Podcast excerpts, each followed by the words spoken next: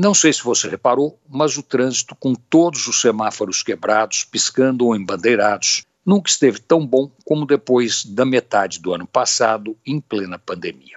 Preste atenção: os congestionamentos estão mais rápidos, os nós se desfazem naturalmente, a velocidade das ruas aumentou.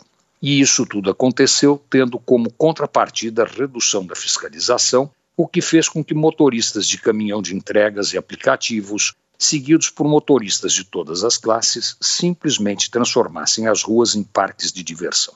Param como querem, andam como querem, inclusive de marcha ré e na contramão. Num cenário de lei e ordem, como o conseguido pelos cowboys no final dos filmes de Mocinho e Bandido, o ideal, o sonho de consumo, seria uma cidade pacificada, desarmada física e moralmente. Mas não é isso que nós temos. O ódio, a raiva e a competição são componentes indispensáveis na dieta dos mais variados motoristas, dirigindo os mais variados veículos. O resultado, muitas vezes, é dramático. Pode mais quem chora menos. Mesmo em meio ao caos, em meio à falta de respeito por qualquer norma, nos últimos meses o trânsito da cidade tem andado muito melhor não é mágica. O fenômeno tem explicação.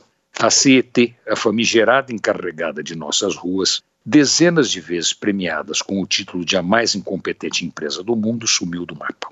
Não tem mais marronzinho nas ruas. Não tem mais multas absurdas. Não tem mais gente fingindo que trabalha quando de verdade não faz nada.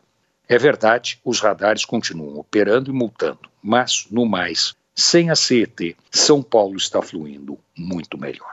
Antônio Penteado Mendonça para a Rádio Dourado e crônicasdacidade.com.br.